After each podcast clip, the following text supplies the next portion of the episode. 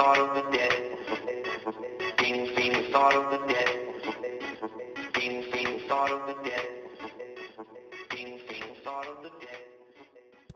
Yo, it's your boy Linking Sponge here with another Day 2 Updates Gaming Thought of the Day. Guys, I figured today I would touch a little bit on ray tracing because it is something else I get asked a lot about what it actually is. And really, what it is is a way for light to be rendered within a video game.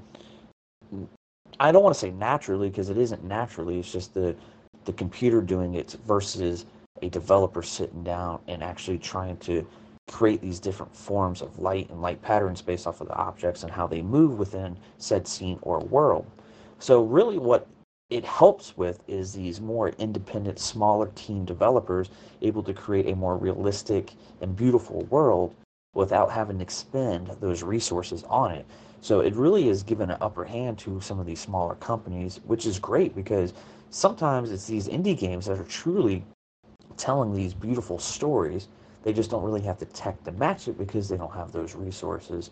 And that is a gaming thought of the day.